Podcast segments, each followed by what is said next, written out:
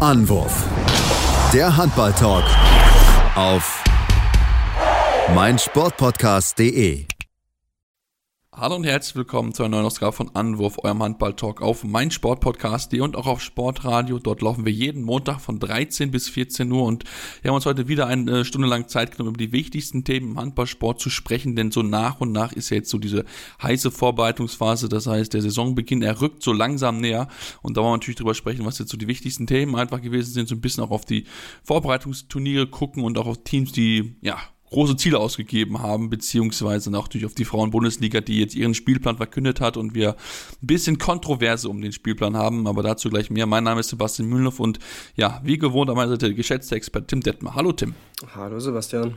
Ja, Tim, lass uns äh, ganz entspannt anfangen heute mit äh, einigen Personalien, die wir am Sonntag gesehen noch äh, bekommen haben. Da hatten wir so jetzt nicht mit gerechnet, denn äh, der Telekom Westbrem und Mate Lekai trennen sich mit sofortiger Wirkung. Ähm, sehr, sehr überraschend, dass man sich zu diesem Schritt entschieden hat, jetzt so mitten in der Vorbereitung quasi. Ähm, und ja, das ist schon äh, ja, sehr, sehr überraschend. Ja, absolut. Also Lekai hatte noch einen Vertrag bis Sommer 2023 ähm, und also ja, seit 2014 jetzt bei, bei Veszprem, war davor bei Sejet und bei Celje und eigentlich ja wirklich auch eine gewisse Institution schon fast in diesem Kader. Ähm, ja, das ist schon echt eine große Überraschung gewesen, muss ich sagen. Man hat insgesamt natürlich eine sehr erfolgreiche Zeit gehabt mit vier Meisterschaften, sechs Pokalsiege, äh, dreimal das Champions League Finale erreicht, auch wenn man sich da natürlich den Titel nicht holen konnte ähm, in allen drei Versuchen. Aber ja, mal schauen, wo es ihn hintreibt. Ähm, natürlich jetzt schwierig, schwierig vorauszusehen, ähm, eben weil es so plötzlich auch kommt. Also, dass es Ende Juli, Anfang August noch so einen Spieler auf dem Markt dann jetzt gibt, ähm, gibt es jetzt auch nicht alle Tage, das muss man auch sehen. Ähm, von daher, ja, ich bin da, bin da sehr gespannt drauf, ähm, wo es ihn am Ende hin verschlägt oder ob ob es vielleicht sogar so kommt, dass er die Karriere beendet, wer weiß ich jetzt, also wer weiß. Vielleicht auch ähm, eine Option, aber wie gesagt, alles in allem schon eine sehr, sehr ähm, interessante Entwicklung in Veszprem. Ja, es ist mal wieder so, so, so ein Veszprem-Ding gefühlt, dass man da irgendwie wieder so spontan sich mal entscheidet, okay, gut, nee, nicht mehr mit dir. 34 Jahre ist ja jetzt alt, sagen wir mal so, als THW Kiel würde ich zumindest drüber nachdenken. Klar, ist vielleicht nicht mehr der Jüngste, aber dann hast du auf jeden Fall jemanden vielleicht für die nächsten zwei, drei Jahre, dann kannst du so ein bisschen diese Zeit überbrücken, wenn so einer Sargosen weggeht, dann wird man auch nicht vergessen, dass Martin Lekai trotz seiner 34 Jahre immer noch ein richtig, richtig guter Spieler ist. Die Frage ist halt, ob er in die Bundesliga möchte oder halt nicht. Ähm, da muss man jetzt mal gucken, was da für Optionen jetzt für ihn auf einmal spontan auftauchen, auch vielleicht zurück nach Serget oder nach Celje die vielleicht auch noch ein Plätzchen frei hätten für ihn, äh, da ja auch gerade Zeljan durchaus ein bisschen ausgerüstet hat in den letzten Tagen mit, mit Dibirov, der mit dabei ist, oder Vuko Boroshan. Also von daher wäre das natürlich nochmal noch mal ein weiterer toller Transfer, den man dort tätigen könnte, zumal er dann auch wirklich entsprechend ablösefrei wäre. Also ähm, ja, schauen wir mal, wo es für ihn hingeht und auch die zweite große Überraschung am Sonntag gewesen ist, dass Ulat Sitzlau Kulesch von Kielce den Verein mit sofortiger Wirkung ebenfalls verlässt. Das hat der 26-Jährige auf Instagram bekannt gegeben. Ähm, hätte nicht gedacht, dass er das ja so ist und ja, jetzt hat er sich aber entschieden, er ist jetzt wieder vertragslos und ähm, ja, man muss halt sagen, auch er ist mit Sicherheit ein Spieler, Tim, der viel Aufmerksamkeit auf sich ziehen wird. Ja, davon kann man ausgehen. Ähm, hat ja auch bei der letzten Europameisterschaft äh, mit Belarus auch auf sich aufmerksam gemacht ähm, und dort ja vor allem mit vielen Toren auf sich aufmerk aufmerksam gemacht. Ähm, jetzt natürlich auch in der vergangenen Saison knapp am Champions League-Titel vorbeigeschrammt im 7-Meter-Werfen gegen Barcelona mit Kielce. Ähm, Gut, für Kielce kann man sagen, die haben so viele Spieler, auch so viele hochklassige Spieler unter Vertrag oder irgendwo schon in der Pipeline, dass sie es wahrscheinlich auffangen werden. Ähm, auch da bin ich sehr gespannt drauf. Ähm, auch er ist wirklich ein sehr, sehr guter, ein sehr interessanter junger Spieler ja auch noch mit seinen 26 Jahren, der sicherlich auch noch ein bisschen ähm, Potenzial hat und langsam erst ins beste Handballeralter kommt. Von daher, ähm, ja, auch da bin ich sehr gespannt drauf, wo es ihn hinzieht ist natürlich jetzt, also irgendwie auch mit der ganzen Situation um Belarus herum, weiß ich nicht, ob man, ob er da irgendwie in die Heimat wieder zurückgeht, ähm, kann ich mir fast schon nicht vorstellen. Aber auch da kommt natürlich so, kommt natürlich irgendwie Zagreb jetzt direkt ähm, in den Vordergrund gefühlt. Ähm, ansonsten weiß ich nicht, äh, gut, Melsung, wer weiß. ähm, ähm, ja, also von daher auch da, wenn wir drauf, ähm, drauf schauen die nächsten Tage und Wochen, wo es ihn dann hin verschlägt. Aber auch da, ähnlich wie bei Lekai, ein sehr, sehr interessanter Spieler, der jetzt Anfang August auf einmal auf dem Markt ist. Und ähm, ich glaube, bei einigen ähm, Verantwortlichen durchaus nochmal so ein bisschen das Grübeln beginnen lässt, ähm, ob man nicht da vielleicht auch nochmal ein bisschen Kontakt aufnimmt. Ja, ich meine, bei solchen zwei Namen, die wir ja haben, mit Kulisch und Leka, sollte auf jeden Fall jeder Verein nochmal drüber nachdenken, ob man nicht noch irgendwie, ja, bisschen noch Geld locker hat oder noch irgendwo versteckt hat, was man noch offen hat, um den, dieses Spiel zu verpflichten, dann sind auf jeden Fall Jungs, die dir sofort helfen können und dir dann nochmal noch einen gewissen Schub einfach geben können. Deswegen, äh, ja, bin gespannt, wo es für die Teams hingeht. Da gibt es ja wirklich verschiedene Möglichkeiten. Vielleicht auch Dänemark. Ne? ne? Wenn wir nach Dänemark gucken, müssen wir sagen, dass es dort eine, ja, eine, auch eine kurzfristige Verletzung gegeben hat. Nate Techte, der ja bei den äh, Ecken gespielt hat in der Bundesliga, sollte ja eigentlich zu Skopje gehen, aber aufgrund der, Chelsea, äh, der Thematik, dass sie halt dieses Jahr nicht europäisch äh, spielen werden, hat er sich entschieden, okay, ich gehe jetzt mal für ein Jahr woanders hin und ähm, ja, er geht nach Dänemark zu GOG Gutme, ähm, in einem absoluten Topverein und da macht er auf jeden Fall viel richtig mit Tim. Ja, auch für GOG hat sich das perfekt angeboten. Die waren nämlich noch auf der Suche nach einem äh, rechten Rückraumspieler ähm, und haben jetzt zugeschlagen durch die Situation. Ähm, trifft natürlich auch wieder auf Morten Olsen, mit dem er ja schon zusammen in Hannover gespielt hat. Auch das ist natürlich sicherlich eine, eine gute Sache für, für die Eingewöhnung. Ähm, jetzt auch äh, zu dem Zeitpunkt in der Vorbereitung dazu zu stoßen. Ähm, am 23. August, also in knapp drei Wochen, geht es für GOG im Supercup dann los gegen Aalborg, ähm, die Vizemeister und Pokalsieger geworden sind. Ähm, also ja, und auch hier natürlich, klar, spielt er jetzt dann Champions League mit GOG. Auch das, wie gesagt, ich bin sehr gespannt, wie er sich auf dem Niveau dann schlägt. Ähm, aber an sich, glaube ich, für beide Seiten eine sehr, sehr gute Lösung. Und ähm, ja, das hat dann tatsächlich einfach mal gepasst. Und dementsprechend, ähm, ja, bin ich, bin ich sehr, sehr gespannt, wie er sich da schlägt, generell auf GOG. Ähm, in der Champions League bin ich gespannt. Und natürlich ist diese Planstelle natürlich auch aufgegangen durch den Gitzelwechsel ähm, nach Berlin. Und die haben sie jetzt eben zumindest teilweise geschlossen von der Qualität her natürlich ähm, nicht dasselbe Niveau, das muss man auch ganz klar so sagen. Aber ähm, ich glaube, da hat man einen sehr, sehr soliden Spieler auf Rückraum rechts verpflichtet. Das denke ich definitiv auch. Also auf jeden Fall eine verlässliche Option, würde ich mal, würde ich mal sagen. Also da ist auf jeden Fall schon jemand, der, dem man vertrauen kann, der da auch wirklich gute Leistungen immer, immer wieder abruft und da hat man mit Sicherheit dann sich auch noch mal, äh, ja, ein bisschen verstärken können. Einfach noch mal eine wichtige Option. Jemanden auch, der noch ein bisschen Erfahrung einfach hat.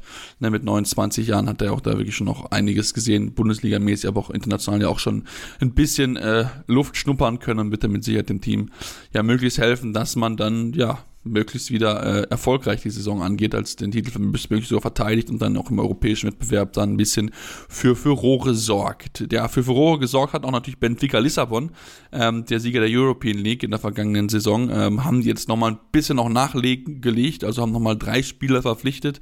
Ähm, kommt einmal Wladimir Vranjes kommt dazu und auch äh, die beiden Ander Isquidero aus Spanien und Adam Huasch von Tata Banya. Ähm, nochmal zwei Rückraumspieler. Also da haben sie nochmal ein bisschen bisschen nachgelegt, mussten sie aber auch, weil es dort einfach noch die Bahnstellen gegeben hat, Tim. Genau, ähm, von Vranjes als Morage-Ersatz, äh, der ja nach Melsung abgewandert ist, ähm, für den Kreis natürlich eine sehr, sehr wichtige Position, die noch ähm, ja, die noch geschlossen werden musste oder besetzt werden musste vielmehr. Ähm, mit Juhasch hat man auch wieder einen äh, ungarischen Nationalspieler verpflichtet, ähm, der natürlich auch Trainer Cema Rodriguez kennt aus seiner Zeit beim ungarischen Verband. Ich denke mal, das hat auf jeden Fall auch eine große Rolle gespielt. Dazu mit Izquierdo einen sehr interessanten, noch sehr jungen ähm, Spieler, der 22 Jahre alt ist, aber auch schon spanischer Nationalspieler. Also von daher auch da ähm, ja durchaus Qualität vorhanden. Und ähm, ja, gut, wie gesagt, bei Juhasch auch er hat natürlich schon durchaus internationale Erfahrungen sammeln können und dementsprechend ähm, ja, sehr interessante Spieler auf einen Schlag verpflichtet. Von daher ähm, ja, bin, bin ich sehr gespannt, wie auch da das Ganze weiter verläuft jetzt nach, nach dem European League Sieg. Und ähm, aber alles in allem wirklich sehr interessante Verpflichtungen und ich glaube auch da ist man, kann man durchaus zufrieden sein, ähm, obwohl man eben auch mit moralisch, wie gesagt, einen sehr, sehr qualitativ hochwertigen Spieler am Ende verloren hat. Ähm, aber auch hier, wie gesagt, auch bei Vranjes, der hat in Brest ja auch schon Champions League gespielt. Ähm, auch da einige äh, internationale Turniere gespielt. Also ja, steht dem zumindest was die Erfahrung angeht nicht viel nach. Nee, definitiv nicht. Ich glaube, das kann man ganz, ganz klar so festhalten. Also da haben sie auf jeden Fall äh, spannende Spieler geholt, die dem Verein natürlich helfen sollen, möglichst den Erfolg aus der vergangenen Saison zu wiederholen. Wird natürlich nicht einfach, ähm, gerade natürlich auch, weil so ein gewisses SG Flensburg wird, die European League spielt nächste Saison, aber ähm, sie wollen natürlich mit Sicherheit bestmögliches tun, damit sie wieder diesen Erfolg und natürlich auch national natürlich mit den wirklich auch ja, starken Gegnern auch von Porto und auch Sporting Lissabon natürlich dann mithalten können, um dann, dann auch sich den Meistertitel zu sichern. Dann lass uns dann kurz auch in die Bundesliga kommen für den, den letzten Transfer der vergangenen Woche. Ähm, und zwar hat nämlich der SCDFK Leipzig noch ein bisschen was für die Zukunft getan, nachdem jetzt klar wird, dass Patrick Wiesmach seinen Vertrag nicht verlängern wird nach der äh, neuen Saison, also nach 2022-23, hat man sich jetzt einen neuen Spieler geholt für Rechtsaußen zur 2023 Saison und da kommt mit Moritz Strohsatz vom HBW Wallstetten ein sehr spannender junger Mann, Tim, der auch schon bewiesen hat, dass er ja, viel Potenzial besitzt. Das auf jeden Fall. Ähm, durchaus interessanter Spieler, das, äh, das stimmt auf jeden Fall. Hat dann ja auch nochmal ein Jahr, um sich äh, weiterzuentwickeln. Ähm, und ja, auf der Webseite schreiben sie es auch schon. Das ist ein vielversprechender Neuzugang. Wie gesagt, einer, der auch noch ähm, durchaus das Potenzial hat, mit 23 Jahren auch, wie gesagt, noch jung ist. Ähm, hatte auch schon eine Einladung zum Trainingslehrgang der Nationalmannschaft. Also auch da sieht man, das Potenzial ist auf jeden Fall vorhanden. Ähm, ja, sein Cousin Peter Strohsack ist auch schon für Leipzig aufgelaufen, also passt es ja irgendwie perfekt. Und ähm, ja, dementsprechend auch da sehr interessant. Wird dann das Duo mit Lukas Cicala bilden ähm, auf der Rechtsaußenposition. Ja, Patrick Wiesmach, klar, ähm, ein sehr ähm, sehr guter Rechtsaußen, wie ich finde. Ähm, macht er seine Sache eigentlich immer sehr, sehr ordentlich. Von daher durchaus ein Verlust. Aber ich glaube, da hat man dann schon eine ganz gute Option jetzt äh, mit Strohsack gefunden. Ja, denke ich, denke ich definitiv auch. Und da hat man mit Sicherheit äh, ja dann noch ein bisschen nochmal danach gelegt. Muss natürlich jemand finden, wohin Wiesmach gehen wird, ist noch offen. Da hat er sich noch nicht zu geäußert. Man sucht eine neue Herausforderung zur kommenden Saison, aber ein genaues Team oder eine neue, Pers äh, äh, neue Mannschaft hat er noch nicht gefunden. Das wird er mit Sicherheit dann in den kommenden Monaten dann tun. Ähm, und äh, ja, dann schauen wir natürlich dann, wo er hingehen wird. Bin ich sehr, sehr gespannt drauf, ähm, was seine nächste Option ist. Als 32er kann ich mir durchaus auch vorstellen, dass es zurück in die Heimat nach Dänemark geht. Ähm, ähm, ist ja jetzt auch nicht so weit weg und ich meine, die Teams haben sich auch in den letzten Jahren wirklich dort sehr, sehr gut entwickelt. Ja, wir machen jetzt eine kurze Pause, kommen wir gleich zurück, besprechen noch viele weitere Themen, auf jeden Fall noch die Bundesliga der Frauen mit dem Spielplan, aber natürlich noch einige andere Geschichten wie Nationalmannschaften, deswegen bleibt dran hier bei Anruf, eurem Handball-Talk. Schatz, ich bin neu verliebt. Was? Da drüben. Das ist er. Aber das ist ein Auto. Ja, eben. Mit ihm habe ich alles richtig gemacht. Wunschauto einfach kaufen, verkaufen oder leasen. Bei Autoscout24. Alles richtig gemacht. Hey, Malte Asmus von meinsportpodcast.de hier. Ab März geht's weiter mit unseren 100 Fußballlegenden. Staffel 4 bereits. Freut euch auf Zlatan Ibrahimovic, Michel Platini, Cesar Luis Minotti, Paolo Maldini, um nur mal vier zu nennen. Und bis wir mit der vierten Staffel kommen, hört doch einfach noch mal rein in die bisherigen drei Staffeln.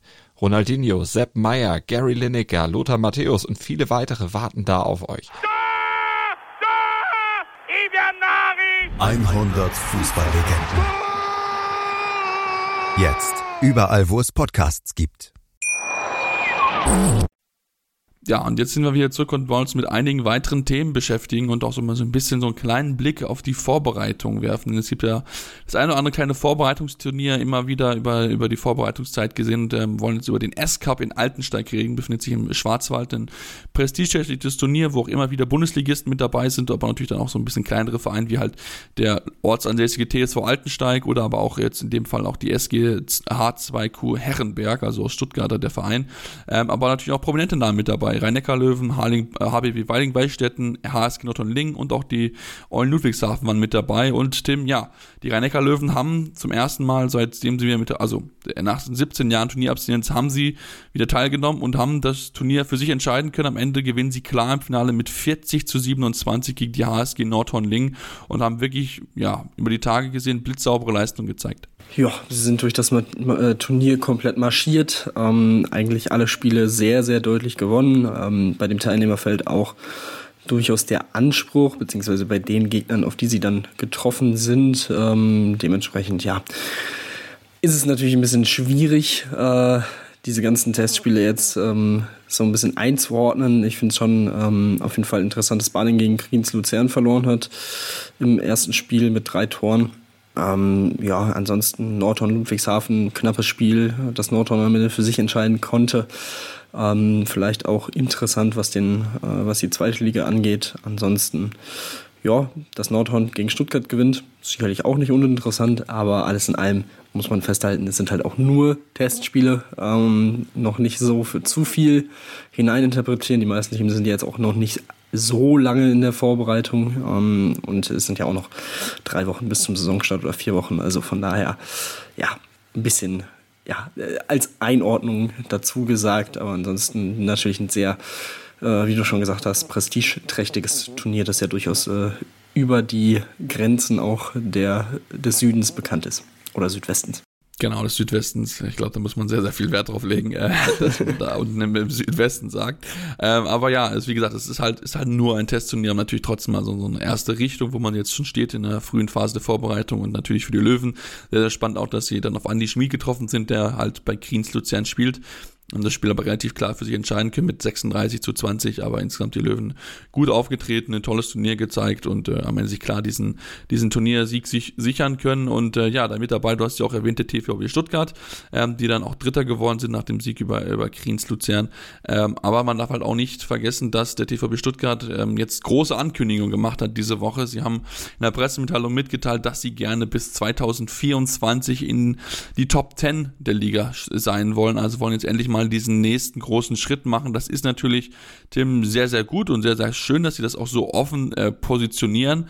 Man muss natürlich aber auch sagen, ähm, ja, man muss dann natürlich auch dann vorne angreifen. Also jetzt in den, in den kommenden Saison soll auf jeden Fall nur den besten zwölf sein und dann die Top Ten. Ähm, ob das gelingt, ähm, prinzipiell hat man die Möglichkeiten dafür. Ich zweifle halt so ein bisschen halt dran, weil sie es halt auch in der Vergangenheit jetzt nicht geschafft haben, sich da wirklich konstant nach oben hin zu positionieren. Ja, durchaus. Ähm, also ich finde es auch sehr, sehr gut, dass sie sich diese Ziele setzen, dass sie diese Ziele so formulieren und sich daran auch messen lassen müssen dann in den nächsten Jahren. Ich glaube schon, dass sie das Potenzial haben. Ähm, jetzt natürlich mit einer Heinevetter Verpflichtung sollte man auf der Torhüter-Position noch mal ein bisschen konstantere Leistungen erwarten können. Oskar Bergendahl von GOG zu bekommen, war ja auch schon wirklich ein absoluter Coup dass sie diesen Transfer vor der Europameisterschaft klar gemacht haben, weil danach wäre mit Sicherheit nicht mehr möglich gewesen. Das muss man ja auch ganz klar so sagen. Ähm, und darüber hinaus hat man eben auch junge Spieler, die jetzt schon in den vergangenen Wochen, Monaten, in der vergangenen Saison viel Verantwortung übernommen haben mit einem Finn Luca Nikolaus und mit einem Nico Schöttle, die beide auch ähm, sehr, sehr interessante junge Spieler sind, ähm, auch im Nachwuchs des DHB in den DHB-Teams schon durchaus auch gute Leistung gezeigt haben, ähm, auf die sicherlich auch einiges gebaut wird und auf ihre Entwicklung ähm, gehofft wird, ihre Weiterentwicklung. Dementsprechend finde ich, glaube ich, man da schon einen sehr interessanten Mix auch in dieser Mannschaft. Und ich glaube, dass sie letztes Jahr unterperformt haben mit dem 15. Platz. Da war, glaube ich, schon deutlich mehr drin. Hatten natürlich auch hier und da Verletzungsprobleme. Die Torhüter-Thematik war ein Riesenthema. Wenn sich das so ein bisschen beruhigt und legt und eben diese jungen Spieler dann den nächsten Schritt gehen in der Bundesliga, glaube ich schon, dass das durchaus machbar ist oder durchaus realistisch ist, auch in die Top 12 jetzt in der nächsten Saison zu kommen. Dasselbe gilt dann für die Top 10. Das wird dann nochmal ein anderer Schritt, ähm, das auf jeden Fall. Ähm, aber da muss man natürlich auch mal abwarten, was dann im kommenden Transfersommer passiert ähm, oder zur danach folgenden Saison passiert noch auf den jeweiligen Positionen. Aber ja, an sich, wie gesagt, sehr, sehr interessanter Kader, wie ich finde, ähm, mit ja, einem guten Mix, der durchaus hoffen lässt, dass sie da jetzt diesen nächsten Schritt gehen können. Aber du hast auch gesagt, es war jetzt, es ist jetzt nicht so, als ob das jetzt was komplett Neues wäre aus Stuttgart, dass man eben diesen neuen, nächsten Schritt machen will und wirklich nichts mit diesem Thema Klassenerhalt und Abstiegskampf zu tun haben möchte. Das war ja auch durchaus über die letzten Jahre schon so der Fall. Ähm, ja, jetzt gilt es eben, diesen Schritt dann auch zu gehen. Genau, das ist es halt. Du musst jetzt halt dann diesen, diesen Schritt gehen. Und wie gesagt, mit Roy Sanchez hat man mit Sicherheit auch einen Trainer, der, der da auch den Fokus drauf legen möchte und sich auch, glaube ich, selbst den Anspruch stellt, dann auch mehr zu erreichen. Denn man muss auch sagen, die Voraussetzungen sind eigentlich relativ gut. Klar, man hat natürlich die kleine Arena, wo man normalerweise drinne spielt, aber auch natürlich mit der Porsche Arena, die jetzt auch häufiger genutzt wurde in der vergangenen Saison und die auch wirklich gut gefüllt gewesen ist. Klar, jetzt nicht immer voll gewesen ist, aber schon auch zu den Spielen, die man da gewesen hatte, man schon wirklich eine gute Anzahl an Zuschauern, wo man natürlich auch noch eine gewisse Summe mehr einfach einnehmen kann als in der Schachina. Da, in der Schachina passen, glaube ich, 1300 oder so, also wirklich wenig. Aber wenn du halt in die Porsche Arena gehst, kannst du halt mal eben locker 6.000, 7.000 Leute da rein tun. Also von daher ähm, ist es mal sicher dann noch klar, dass man da auch jetzt mehr dorthin gehen möchte, einfach mehr Menschen anspricht. Und man sieht ja auch, dass das Interesse in Stuttgart am Handball definitiv da ist. Ich meine, nicht umsonst ist ja auch das Final Four der Frauen-Bundesliga äh, und auch der, im Frauenhandball dann auch in Stuttgart. Also von daher, das Handballinteresse ist da.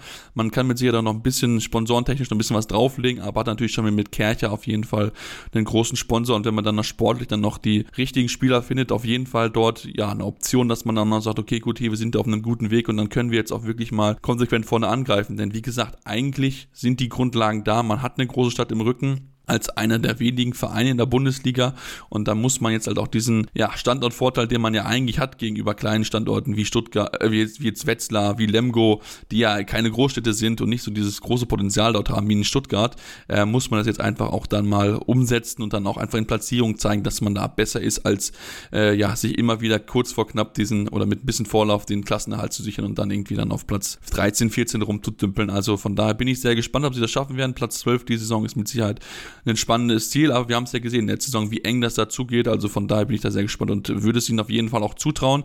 Ähm, und dann lasst uns dann ja zu einem Thema kommen, was jetzt auch schon ein bisschen für Furore gesorgt hat in der vergangenen Woche. Und zwar, ähm, ja, Nikola Karabatic, wir alle kennen ihn, hat sich äh, im, äh, ja, Football, im Handballmagazin ähm, Bock auf Handball geäußert und über ja, seine Zeit gesprochen in der Bundesliga und hat relativ eine, eine klare äh, Empfehlung ausgesprochen, nicht in die Bundesliga zu wechseln, hat äh, dort die Bundesliga wirklich sehr hart kritisiert, ähm, dass sie dich einfach nur benutzen, äh, dass, dass die, das Risiko zu hoch ist und dass er einfach immer die Belastungsbegrenze hinaus gespielt hat und dass er sehr, sehr drüber, sehr oft darüber hinaus gewesen ist. Also eine relativ klare Kritik, die dort von ihm gekommen ist an der Bundesliga und auch an den Verantwortlichen beim THW Kiel, für die er ja gespielt hat. Das natürlich sofort den Präsidenten, äh, den Ligachef äh, Boma, Herr Bohmann auf, auf, äh, ja, aufs Bild gerufen hat sich klar verteidigt und die Vorwürfe zurückgewiesen. Ähm, ja, und Tim und John hatten wir ein spannendes Thema, worüber wir reden können. Und äh, ja, ich meine, Belastung ist auf jeden Fall ein Thema, klar, aber ähm, ob das jetzt dann so krass gewesen ist, wie es jetzt Karabatisch darstellt, weiß ich nicht. Ja, ähm, also ich kann beide Seiten verstehen zu einem gewissen Grad, würde ich sagen. Ähm, ich glaube schon, dass die Belastung für Spieler in der Bundesliga durchaus höher ist. Das ist, glaube ich, seit Jahren so bekannt. Das war, war sicherlich auch in seiner Bundesliga-Zeit 2005 bis 2009 so. Ähm, aber wie auch Frank Bohmann durchaus richtig anmerkt, ist das dann teilweise einfach auch, ich würde sagen, zwei Sachen geschuldet. Zum einen der Wettbewerbsfähigkeit der Bundesliga, dass du eben wir sagen es auch immer wieder, es ist nicht umsonst die stärkste Liga der Welt, ähm, weil eben auch an einem guten Tag der 18. gut und gerne mal gegen den ersten, zweiten oder dritten gewinnen kann oder den über 55 Minuten absolut triezen kann und wo du wirklich alles raushauen musst in fast jedem Spiel. Und das ist nun mal in 95 Prozent der anderen europäischen Ligen nicht so. Also Frankreich vielleicht noch annähernd, aber auch da würde ich sagen, ab Platz 10 geht da schon gewiss, ist da schon ein gewisses Gefälle. Ansonsten sind die meisten Ligen einfach Ligen von ein bis vielleicht drei Teams, die wirklich gut sind. Oder du hast Playoff-Modelle wie in äh, Dänemark zum Beispiel. So, wo das Ganze halt eben in der irregulären Saison auch nochmal ein, anderen, ein anderes Ding ist. So. Von daher ähm, ja, hat es auch, wie gesagt, mit diesem äh, internationalen Kalender zu tun. Auch da würde ich Frank Bohmann durchaus zustimmen. Wenn ich mir ansehe, dass in der Champions League in der Gruppenphase gefühlt 14 Spiele, ja, es sind super tolle, klangvolle Spiele. Man muss aber auch sagen, ich finde es, ich finde die Champions League Gruppenphase ist mit das unattraktivste, was der Handballsport zu bieten hat, leider. Ähm, ich bin auch deswegen sehr, sehr gespannt, wie das Fußballfans dann sehen und äh, wenn dann die Champions League-Reform dort kommt. Das ist ja dann wahrscheinlich eine sehr ähnliche Situation. Ähm, ja, äh, dementsprechend, dass solche Spiele dann immer wieder auf dem Plan sind, wo es eigentlich nur noch darum, nur darum geht, klar, es geht um die Platzierung, vielleicht für ein, zwei, drei, vier Teams auch darum, eben das Achtelfinale oder die Playoff-Runde zu überspringen, direkt fürs Viertelfinale qualifiziert zu sein. Aber das sind halt so Spiele, also es ist einfach viel zu viel. Ähm, das ist dann eher das Problem, wie ich finde.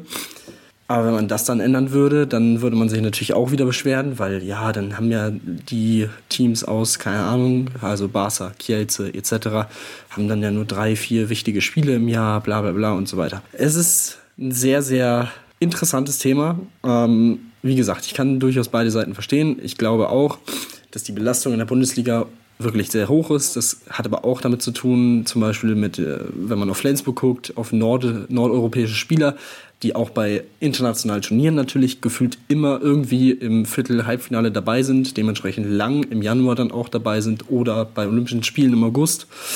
Ähm, auch das darf man dann nicht vergessen. Also es sind mehrere Faktoren und eben nicht nur der Spielplan der HBL und die Größe der HBL oder sonstiges, finde ich. Ja, da bin ich definitiv bei dir bei einigen Dingen. Ähm, wir machen jetzt eine kurze Pause und sprechen dann gleich noch ein bisschen weiter drüber, denn das ist mit Sicherheit ein sehr, sehr heikles Thema auf jeden Fall. Und äh, da wollen wir natürlich noch auch über weitere Themen sprechen, Nationalmannschaft oder auch natürlich die Frauen-Bundesliga mit dem neuen Spielplan. Also deswegen bleibt dran hier bei Anwurf, eurem Handball-Talk. Schatz, ich bin neu verliebt. Was? Da drüben. Das ist er. Aber das ist ein Auto. Ja, eben. Mit ihm habe ich alles richtig gemacht. Wunschauto einfach kaufen, verkaufen oder leasen. Bei Autoscout24. Alles richtig gemacht. Ja, und jetzt sind wir zurück und wollen natürlich noch ein bisschen auf das eingehen, was äh, Nikola Karabatic gesagt hat. Und dann möchte ich auch ein bisschen meinen Senf zu geben, denn Tim, ich bin prinzipiell bei dir, dass die Champions League in der Form mit diesen ja vielen Gruppen äh, Gruppenspielen eigentlich prinzipiell ja an den Spiel von den Spielen her durchaus interessant ist, aber eigentlich natürlich ist es ja relativ klar. Also ich finde, dass man da auch eher auf auf Vierergruppen gehen sollte, weil das Potenzial hat man auf jeden Fall und ja, mein Gott, dann haben halt die großen Top-Teams halt nicht immer ihre großen Highlight-Spiele gegen jedes Team, das du halt dann auch normalerweise im Viertelfinale oder so sehen würdest. Aber es ist halt einfach so, ähm, wenn du halt, da musst du halt, müssen halt auch die Nationalverbände dann halt auch mal was investieren, damit dann auch die nationalen Ligen vielleicht dann auch einfach nochmal eine Schippe drauflegen. Denn es kann ja nicht sein, dass die Haupteinnahmequelle auch wenn es beim Fußball ja genauso ist, äh, dann nur, der, nur die Champions League ist. Also da finde ich, ähm, sind dann auch einfach viel mehr für mich die Ligen gefragt, dass man den nationalen Wettbewerb einfach interessanter macht, sodass man dann auch den Champion, die Champions League dann auch in der Sinne interessanter macht, dass man halt dann auch wirklich Vierergruppen macht, dass man dann auch wirklich dann auch eine spannende Runde einfach hat mit Viertelfinale, Halbfinale, äh, mit Achtelfinale vielleicht auch sogar noch mit dabei. Also von daher finde ich, dass man da auf jeden Fall mal drüber nachdenken sollte. Aber ähm, wir haben es ja auch gehört vor einigen Wochen, als wir über das Thema gesprochen haben, dass die ja, Vereine sehr, sehr zufrieden sind mit der aktuellen Champions League-Reform. Also von daher glaube ich nicht, dass wir da eine große Änderung sehen. Ähm, und dann natürlich Bundesliga ist dann halt einfach so mit 18, 18 äh, Teams hast du natürlich dann auch mit Abstand die meisten in Europa, denn andere äh, Ligen haben ja vielleicht mal 14 Mannschaften, aber das ist auch schon das höchste der Gefühle und das natürlich dann auch aufgrund der ja fehlenden Qualität teilweise in den in den jeweiligen Ligen natürlich auch nicht verwunderlich, dass dann auch einfach dann Top-Spieler sich, wenn sie nach Barcelona gehen, dann einfach auch ja, zehn Spiele ausruhen können, weil sie halt wissen, okay, gut, wir spielen halt heute gegen, gegen Mannschaften, die gegen Abstieg spielen, ach, die schießen wir halt sowieso mit 30 Tonnen auf der Halle, da muss ich ja jetzt nicht 100% Vollgas geben, sondern bräuchten ja 70%, um den hier mit, mit 20 Tonnen aus der Halle zu knallen. Das ist ähm, natürlich eigentlich schade ähm, und da sind auch, finde ich, vor allen Dingen die Nationalverbände beziehungsweise auch die nationalen Ligen gefordert, um dieses Com äh, Competition-Level einfach hochzuheben. Ähm, aber das kann natürlich jetzt ist dann in dem Sinne so ein kleiner Nachteil für die Bundesliga beziehungsweise eigentlich ein massiver Vorteil, denn wie gesagt, sie ist enorm spannend, aber ähm, natürlich da sind einfach die Belastungen einfach für Spieler, die auch gerade aus dem Ausland kommen, wie halt ein Karabatic, dann natürlich auch einfach ungewohnt, weil du einfach das nicht gewohnt bist, dass du in jedem Spiel 100% geben musst, um das Spiel zu gewinnen. Also von daher, ähm, ja, es gibt Argumente für beide Seiten. Man kann auch prinzipiell wahrscheinlich noch ein bisschen da was, äh, was ja, versuchen zu ändern im Spielplan. Wir hatten es ja auch schon mit Mike Machula, der gesagt hat, okay, hey, wir können auch alle jede Woche zweimal spielen. Das ist eigentlich jetzt nicht so schlimm, aber uns dann vielleicht wirklich mal eine längere Pause einfach von vier, fünf Wochen im Sommer geben, wo wir wirklich einfach mal komplett die Energiereserven auffüllen können. Also von daher, ähm, ja, ich kann irgendwie ein bisschen beide verstehen, aber ich finde, ähm, man muss halt einfach sagen, die Bundesliga ist einfach die stärkste, weil sie halt einfach diese Qualität einfach hat, dass sie einfach in jedem Spiel jeder schlagen kann. Und das haben halt andere Ligen einfach einfach nicht und das ist jetzt, ähm, jetzt kein Problem der Bundesliga, sondern das ist eigentlich der Problem der anderen Nationen. Ja, das, äh, das sehe ich, sehe ich ähnlich. Also, wie gesagt, das, das deckt sich ja auch. Wie gesagt, ähm, vor allem in der Breite sind andere Ligen oder ist keine andere Liga in Europa, sagen wir es so, so aufgestellt wie die deutsche Liga. Und das ist dann halt auf der einen Seite natürlich ein Vorteil für das Produkt Bundesliga, für die Medien, für die TV-Verträge und so weiter und so fort. Und sehr schön für, für die Fans natürlich auch. Aber was diese absolute Spitzenklasse angeht, das haben wir die letzten Jahre jetzt auch gesehen in der Champions League, vor allem in der Champions League, ist es halt durchaus auch ein Nachteil für die Bundesliga. Ähm, ja, von daher, aber gut. Das ist ein Thema, das wird, äh, solange es 18 Teams in der Bundesliga gibt, wahrscheinlich auch über die nächsten Jahre immer wieder kommen. Natürlich. Ähm, und auch immer wieder, wenn Spieler dann aus der Bundesliga weggehen, aus eben Belastungsgründen. Ähm, aber gut, ja, gibt uns äh, ein bisschen was zu diskutieren. Auch da gibt dem Handball natürlich auch ein gewisses Spotlight, wenn eben mit Nikola Karabatic, einer der größten des Sports, da so auf die Liga zugeht, die ihn ja auch durchaus groß gemacht hat. Also ja, ist doch äh, eigentlich mal ganz schön im Handball. Das äh, brauchen wir doch auch und äh, dementsprechend können wir damit, glaube ich, ganz gut leben. Ja, genau. Also das braucht man thematisch auf jeden Fall und gerade in so einem ja, Sommerpause, wo ja jetzt auch natürlich viel Bundesliga ist. Ich meine, da gab es ja auch in den letzten Wochen enorm viel, was halt viel Aufmerksamkeit auf sich gezogen hat. Da auch schon nochmal so ein bisschen auch dann ja, ein bisschen für Aufmerksamkeit einfach zu sorgen, einfach da nochmal zu sagen, hey, wir im Handball sind auch da, auch wenn wir gerade Pause haben. Ähm, aber wie gesagt, natürlich die Diskussion ist eine ewige, die wir bereits führen und die wird auch wahrscheinlich nie aufhören, immer wieder. Wir haben es ja auch schon mehrfach auch besprochen gehabt, jetzt mit Sargosen, der ja zum Beispiel auch weggeht, mit Kolstadt, nach Kolstadt einfach. Da gibt's einfach immer wieder diese dieses Thema mit den Belastungen und da wird uns mit Sicherheit auch noch viele, viele weitere Jahre einfach mit beschäftigen. Dann lass uns jetzt mal weg vom Thema Clubhandball erstmal jetzt kommen und dann den Blick werfen auf die deutschen Jugendmannschaften. Wir hatten es ja angekündigt, dass die deutschen äh, ja, Jugendmannschaften aktiv sind bei dem European äh, Olympischen Festival, wo sie mit dabei gewesen sind. Und Tim, da ist es aus deutscher Sicht durchaus erfolgreich gelaufen. Die Herren haben das Turnier für sich entscheiden können, äh, haben das Spiel knapp gewinnen können gegen Dänemark und sich am Ende den Sieg gesichert. Genau, ja. Ähm, beim AOF Gold für die männliche U17-Nationalmannschaft im slowakischen Banska Bystrika ähm, gegen Dänemark mit 29 zu 28 gewonnen. Ähm, in einem wirklich absoluten Krimi. Ähm, das war ein sehr, sehr schönes Spiel. Ähm, die deutsche Mannschaft hat sich nicht aus der Ruhe bringen lassen, obwohl sie zum Beispiel bis zur 40. Minute nicht in Führung gegangen ist. Ähm, ab der 50. war es dann wirklich ein absolutes Hin und Her. Dänemark ging 26, 25 in Führung. Ähm, also ja, aufgrund von der Unterzahlsituation der deutschen Mannschaft man blieb aber ruhig und konnte das Spiel dann doch noch drehen. Und ähm, ja, das war schon echt ein sehr, sehr starkes Turnier. Ähm, sehr, sehr cool, dass die Jungs das Ding gewonnen haben. Auf der anderen Seite äh, die weibliche U17 ist am Ende ganz, ganz knapp an der Medaille vorbeigeschrammt. Ähm, trotzdem auch, sie haben wirklich ein super Turnier gespielt. Am Ende mit äh, 23 zu 28 das Spiel um Platz 3 leider verloren. Ähm, und ja, aber auch da wirklich eine sehr, sehr gute Leistung über die, äh, über die Woche. Auch das muss man ja sagen. Das war ja wirklich auch da innerhalb von sieben Tagen, glaube ich, fünf Spiele ähm, für die Teams, die jetzt am Ende noch dabei waren. Das ist natürlich auch eine wirklich starke Belastung und ähm, ja, da so so ein Turnier hinzulegen, das ist schon echt von beiden Mannschaften sehr, sehr stark gewesen und das äh, ja, lässt ja durchaus auch hoffen für die äh, nächsten Jahre, dass da vielleicht ein paar Spielerinnen und Spieler auch sich durchaus für Größeres noch empfehlen werden, muss man mal abwarten. Ähm, aber ja, das sieht auf jeden Fall jetzt schon mal, was den Jugendbereich angeht, nicht so schlecht aus. Jetzt gilt es natürlich, das Ganze dann auch weiterzuentwickeln und äh, das Potenzial dann auch zu nutzen. Ja, definitiv. Also ich meine, wenn du als, als Frauenmannschaft dann knapp gegen Dänemark verlierst und dann auch gegen Norwegen, dann, obwohl du eigentlich in der Vorrunde gewonnen hattest, dann auch noch mit, nochmal mit fünf Toren knapp verlierst, ist dann natürlich schade, aber natürlich trotzdem zeigt es auch, dass man da auf jeden Fall mithalten kann, hat auch immerhin die Gruppe gewinnen können, äh, mit, mit Mannschaften wie Norwegen, Kroatien und äh, Montenegro hat man da wirklich auch dann den, ja, schon auch mal beweisen können, dass man es auf jeden Fall drauf hat und die Jungs sowieso, also wirklich tolles Turnier von Beginn an. Ähm, Tim Gömmel, bester Werfer des Turniers geworden mit 35 Buden, also von daher, ähm, da da gab es auf jeden Fall positive Erlebnisse für die deutsche Mannschaft, auch wenn es natürlich dann knapp gewesen ist. Aber auch das ist natürlich auch mal wichtig, solche Erfolge zu feiern. Das gibt Selbstvertrauen und ist natürlich auch da ganz, ganz wichtig, wenn man Richtung Männer-Handball dann gehen möchte, wovon es ja mit Sicherheit auch einige Jungs gibt in dem Team, die dann davon träumen, Bundesliga dann auch später dann Männernationalmannschaft zu spielen, ähm, dass man halt solche Erfahrungen mitnimmt und dann halt weiß, okay, gut, ne, wir können halt auch in wichtigen Situationen halt gegen große Nationen, wie es halt auch Dänemark in dem Fall natürlich ist, einfach auch gewinnen, einfach mithalten und da auch Siege feiern zwei Jahren. Ja, wenn wir auch diese U17 äh, sprechen, die ja dabei gewesen ist beim äh, Europäischen Olympischen Fe Jugendfestival, müssen wir natürlich dann auch über die U18 sprechen, die ja dann auch ähm, bei der Weltmeisterschaft angetreten ist, der Frauen. Ähm, und ja, da gab es dann auch schon an dem Samstag das erste Spiel direkt. Und was soll man sagen, Tim? Das hat sehr, sehr gut funktioniert. 39 zu 18 gegen, Slo äh, gegen die Slowakei gewonnen. Also da wirklich einen standesgemäßen Sieg eingefahren.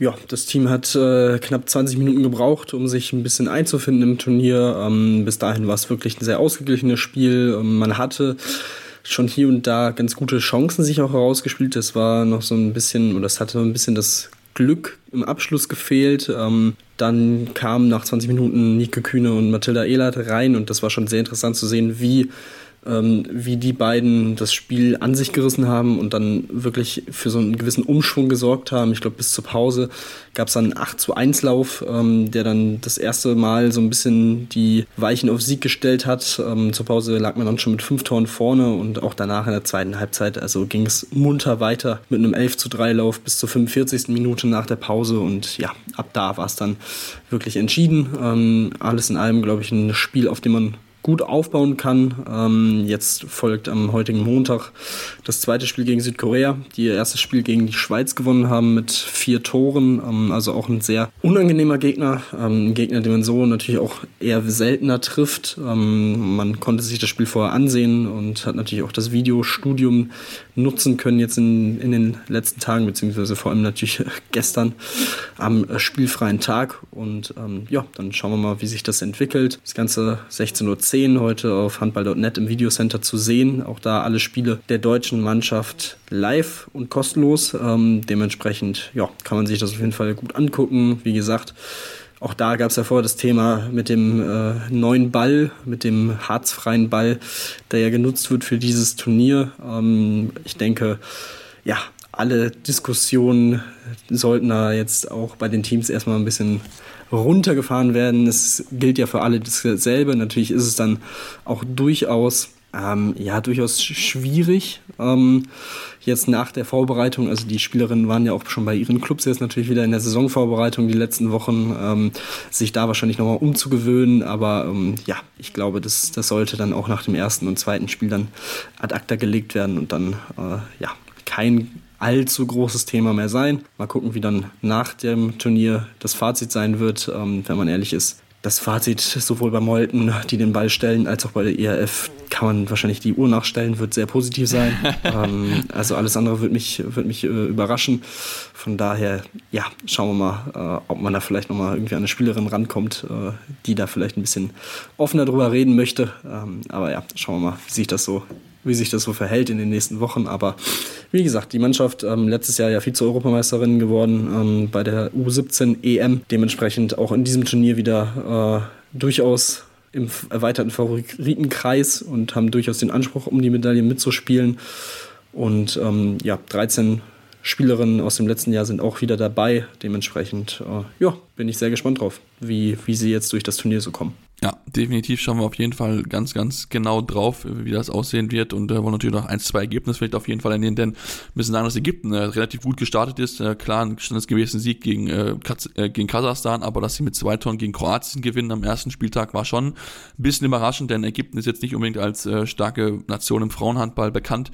Ähm, ansonsten natürlich gab es auch das Spiel Frankreich-Spanien, wo wir natürlich sehr gespornt haben, was Spanien knapp verloren hat mit drei Toren. Schweden hat zum Auftakt gegen, verloren gegen Island mit fünf Toren, also von daher, da gab es auch schon so ein paar Spiele, die auf jeden Fall interessant gewesen ist. Ähm, das Gute ist auch, dass jetzt Indien angereist ist. Sie waren am ersten Spieltag nämlich nicht mit dabei, haben dann das äh, erste Spiel dann auch ja, deswegen punktlos verloren, aber hatten dann im zweiten Spiel immerhin 36 Tore erzielen können. Hat aber trotzdem nicht gereicht, denn Kroatien hat 54 Tore geworfen. Also da gibt's auch sehr torreiche Spiele, kann man auf jeden Fall nur empfehlen, mal reinzuschauen ähm, und sich dann die, ja, kommenden äh, Top-Spieler, kommenden Top-Spielerinnen anzuschauen, ähm, die wir dann vielleicht in den nächsten Jahren einfach auf der Rechnung haben sollten. Wir machen jetzt hier eine kurze Pause und kommen gleich zurück und sprechen dann nochmal wirklich dann voll über den Frauenhandball, über das Thema äh, ja, Spielplan, denn der Spielplan ist draußen, wollen wir auf jeden Fall uns sehr intensiv mit beschäftigen, denn er gibt auch ein bisschen Kritik an der ganzen Geschichte, aber dazu gleich mehr hier bei Anwurf, eurem Handball-Talk.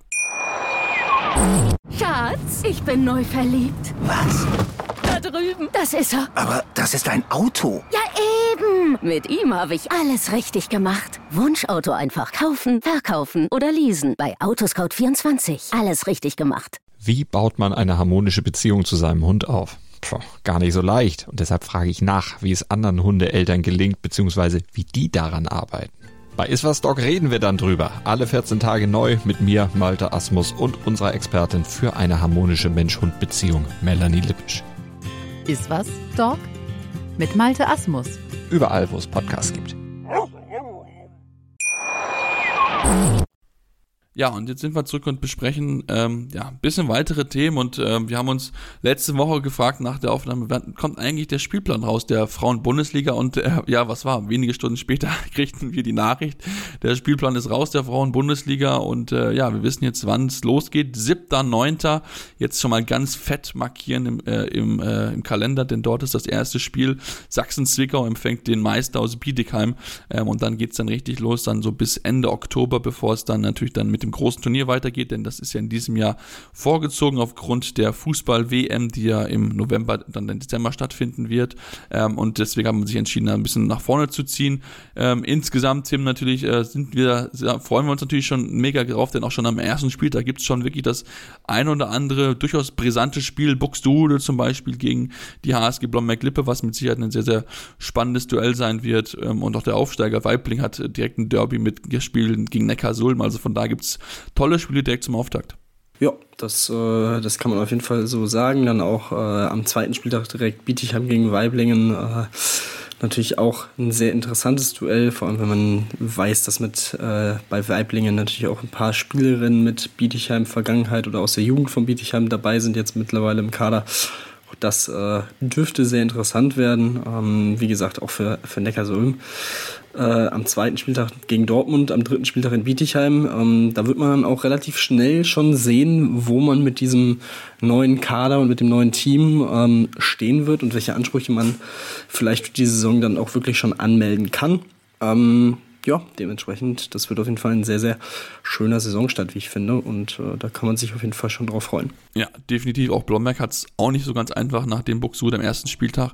Ab muss man am zweiten Spieltag empfängt man dann Metzing. Also von da ist das auch echt, äh, ja, echt eine Herausforderung, die sie dann auch dann haben. Am fünften Spieltag müssen sie dann zu Bietigheim. Also auch da sind auch dann die, die Blombergerinnen dann relativ schnell gefordert und werden auch relativ schnell wissen, okay, wo, wo stehen sie denn aktuell? Äh, zwischendrin haben sie noch die Spiele gegen Sachsen-Zwickau und Weibling, was dann noch einfachere Spiele sind. Ähm, aber natürlich natürlich trotzdem ist das auf jeden Fall schon mal direkt äh, früh da wichtige, ja, Härteproben, die man einfach hat und die man einfach bekommt. Und ähm, ja, sind wir mal sehr, sehr gespannt. Mich wundert, dass sie nur fünf Spieltage hinbekommen bis zu dieser Pause. Ähm, kann es nicht ganz verstehen, warum man dieses Wochenende 15., 16.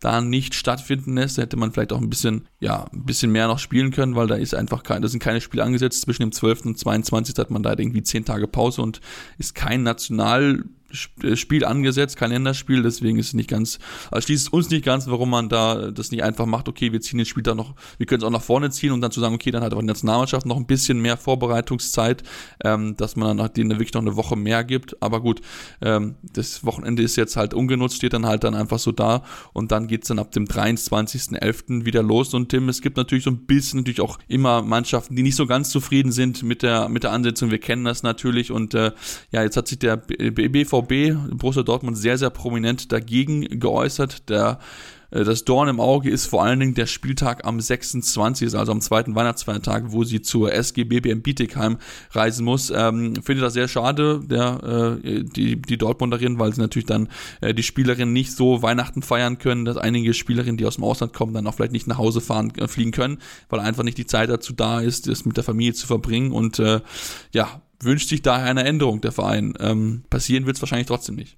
Das kann ich mir auch nicht vorstellen. Ähm, es ist. Also ich, ich weiß nicht, ich bin da irgendwie relativ pragmatisch, was das Thema angeht, weil ich mir, also es ist ja jetzt nichts Neues, dass zwischen den Jahren gespielt wird.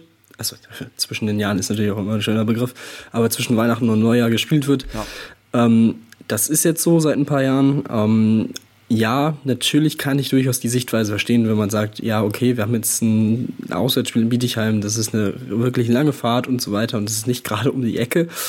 Ähm, aber auf Sicht der Liga kann ich es absolut verstehen, dass man dieses absolute Topspiel der beiden besten Mannschaften der letzten Jahre in der Handball-Bundesliga der Frauen an diesen Spot setzt, weil es einfach, weil die Wahrscheinlichkeit sehr, sehr groß ist, dass dann noch mehr Menschen entweder in die Hallen gehen oder das Spiel im Stream, im TV, wie auch immer, schauen, weil die Fußball-WM wird dann gerade zu Ende sein. Die Handball-WM steht erst vor der Tür im Januar.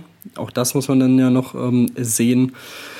Dementsprechend ansonsten, klar, abgesehen jetzt mal von Wintersport und äh, je nachdem vielleicht auch die, die NFL, die da langsam in die äh, entscheidende Phase geht, äh, was die Playoff-Entscheidung angeht, ist dann eben auch in dem Zeitraum nicht so viel an Sport, ähm, was man sich sonst anschauen kann. Ähm, dementsprechend kann ich das durchaus verstehen.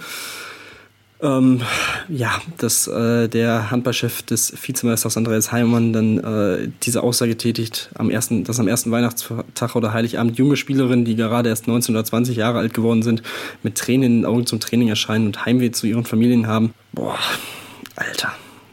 Naja, ich weiß ja nicht. Also, ja, wenn das so passiert, dann tut es mir für diejenigen leid. Aber ich sag mal so, du spielst erste Bundesliga. So, da, da kann man sich das halt nicht aussuchen, ähm, vor allem nicht im Handball. Das ist ja bei den Männern die letzten Jahre, also über Jahre ja auch eine Tradition, dass die eben am, teilweise am ersten Weihnachtsfeiertag auch schon gespielt haben. Ähm, man kann den Vergleich sogar, wenn man es möchte, zu US-Sportarten ziehen, die an Heiligabend spielen, um, beziehungsweise am, äh, am Weihnachtsmorgen quasi, ähm, mit nachmittags um 12 oder mittags um 12 vielmehr. Ich, ja, weiß ich nicht. Sehe ich ehrlich gesagt nicht so ganz äh, diese harsche Kritik. Finde ich ein bisschen schwierig. Vor allem, weil man sich jetzt auch ein paar Monate darauf einstellen kann, das Ganze planen kann. Es ist jetzt nicht so, dass jemand von der Liga eine Woche vorher sagt, ja übrigens, ihr spielt nächste Woche in Bietigheim. Also auch das ist so ein Ding. Weiß ich nicht. Ich bin da irgendwie ein bisschen, bin ich eher auf der Seite der Liga, die dann sagt, wir haben hier ein absolutes Topspiel, wir würden das gerne da spielen. Bitte.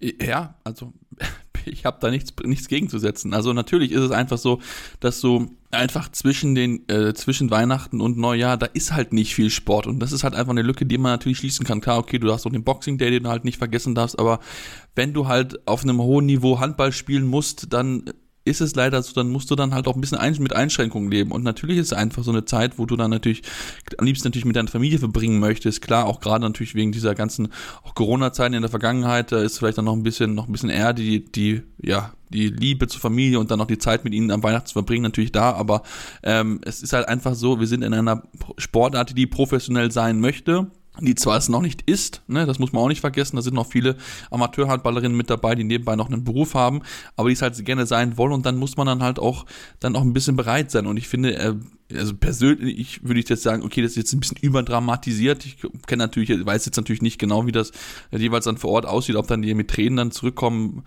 Keine Ahnung. Man kann sich ja eigentlich mittlerweile ein bisschen darauf einstellen. Also man weiß ja, auf was man sich einlässt, wenn man in der Frauen-Bundesliga spielt. Also von daher, ähm, ja, es ist auch schon ein bisschen etwas, wo man, wo man eigentlich weiß, was passiert.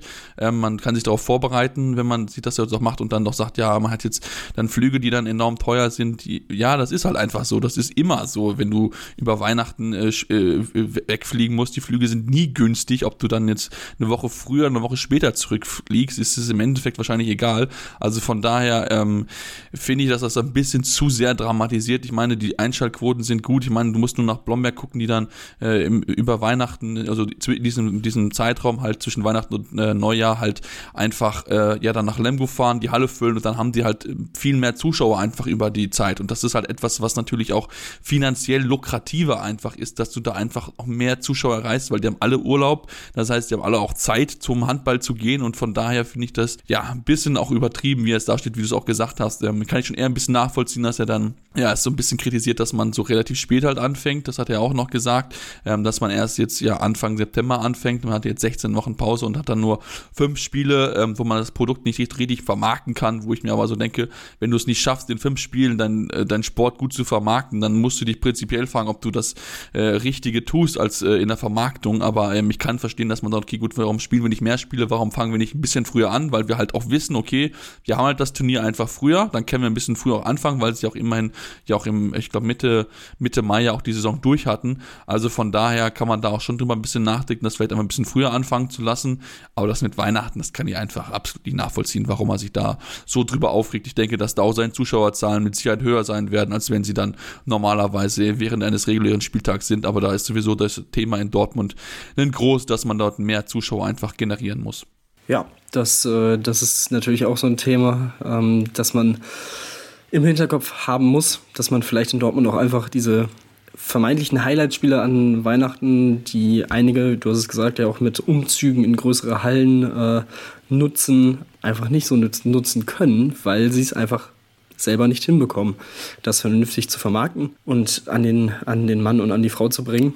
Ähm, dieses Thema, obwohl man sportlich erfolgreich ist seit Jahren, ähm, ja, könnte vielleicht auch ein Faktor sein. Ähm, in dem Fall sollten Sie sich ja eigentlich freuen, dass Sie dann in Bietigheim oder vielleicht in, weiß ich nicht, Stuttgart, wenn es dann äh, dort stattfindet, äh, ja, von einer großen Kulisse spielen. Muss man dann auch vielleicht mal so sehen. Aber gut, ähm, schauen wir mal. Ich denke mal, das wird wahrscheinlich äh, im Dezember dann auch nochmal aufkommen. Das kann ich mir sehr gut vorstellen. Ähm, dann haben wir wieder ein bisschen was zu bereden. Aber gut, äh, Spielpläne sind natürlich immer so, sind immer sehr interessant, auch wenn es einfach nur eigentlich, äh, eigentlich eine relativ entspannte Angelegenheit ist. Aber ja, es ist äh, immer wieder ein schönes Thema, über das man sich äh, gut diskutieren kann und austauschen kann. Ja, definitiv. Die sorgen immer, immer für Diskussionen. Es wird sowieso nie allen gerecht sein. Es ist ja sowieso eigentlich immer ein Kompromiss von allen Interessen, die man dort einfach mit einfließen lassen muss. Also von daher, äh, ja, alle ganz zufrieden machen wird, wird man damit nie. Aber wie gesagt, wir freuen uns auf jeden Fall auf die Spiele. Ich kann mir auch sehr gut vorstellen, dass das Spiel dann definitiv bei Eurosport laufen wird. Da hat man ja eigentlich weiterhin die Kooperation äh, mit Bietigheim Dortmund. Das ist auf jeden Fall ein super lukratives Spiel. Und wenn sie dann ordentlich Zuschauerzahlen im TV bekommen werden, dann werden sie sich, glaube ich, auch freuen. Dann ist das dann auch erstmal in, egal, glaube ich mal, in Anführungsstrichen. Anführungsstrichen. Kann mir auch gut vorstellen, dass man dann vielleicht sogar zwei Spiele macht, denn auch man könnte man auch gut aus Lemgo mit dem Spiel Blomberg gegen Leverkusen mit Sicherheit nochmal ein tolles Spiel liefern oder auch Metzing gegen Buxtehude mit Sicherheit auch eine interessante Option, die man dann dort einfach auch hätte, TV-mäßig dann auch nochmal zu platzieren. So, ja, damit sind wir jetzt auch am Ende unserer heutigen Ausgabe angekommen. Jetzt ein bisschen kurzer insgesamt vielleicht als in den vergangenen Wochen, aber das soll auf jeden Fall nicht der Qualität schaden, denn wir sind der Meinung, dass tolle Themen mit dabei gewesen sind. Wenn es euch gefallen hat, dürft ihr uns gerne eure Meinung mitteilen über, äh, äh, ja, über iTunes oder über Spotify. Gerne fünf Sterne, aber auch gerne konstruktive Kritik. Was können wir besser machen? Woran können wir arbeiten? Gerne auch Themen natürlich mal uns in den Raum werfen, womit wir uns mal beschäftigen sollen. Ähm, und uns natürlich auch gerne schreiben auf Social Media, Facebook, Twitter, Instagram mit dem Handel Anwurf findet ihr uns dort jeweils. Gerne folgen, schreiben, äh, Nachrichten dalassen. Wir freuen uns über jegliche Art von Kontakt eurerseits. Und dann gibt es uns dann nächste Woche wieder hier und ähm, da wollen wir natürlich dann weitere äh, spannende Themen besprechen und haben vielleicht so einen anderen Interviewgast, aber das werden wir dann nächste Woche genauer wissen hier bei Anwurf, eurem Handballtalk. Anwurf. Der Handballtalk auf meinsportpodcast.de. Schatz, ich bin neu verliebt. Was?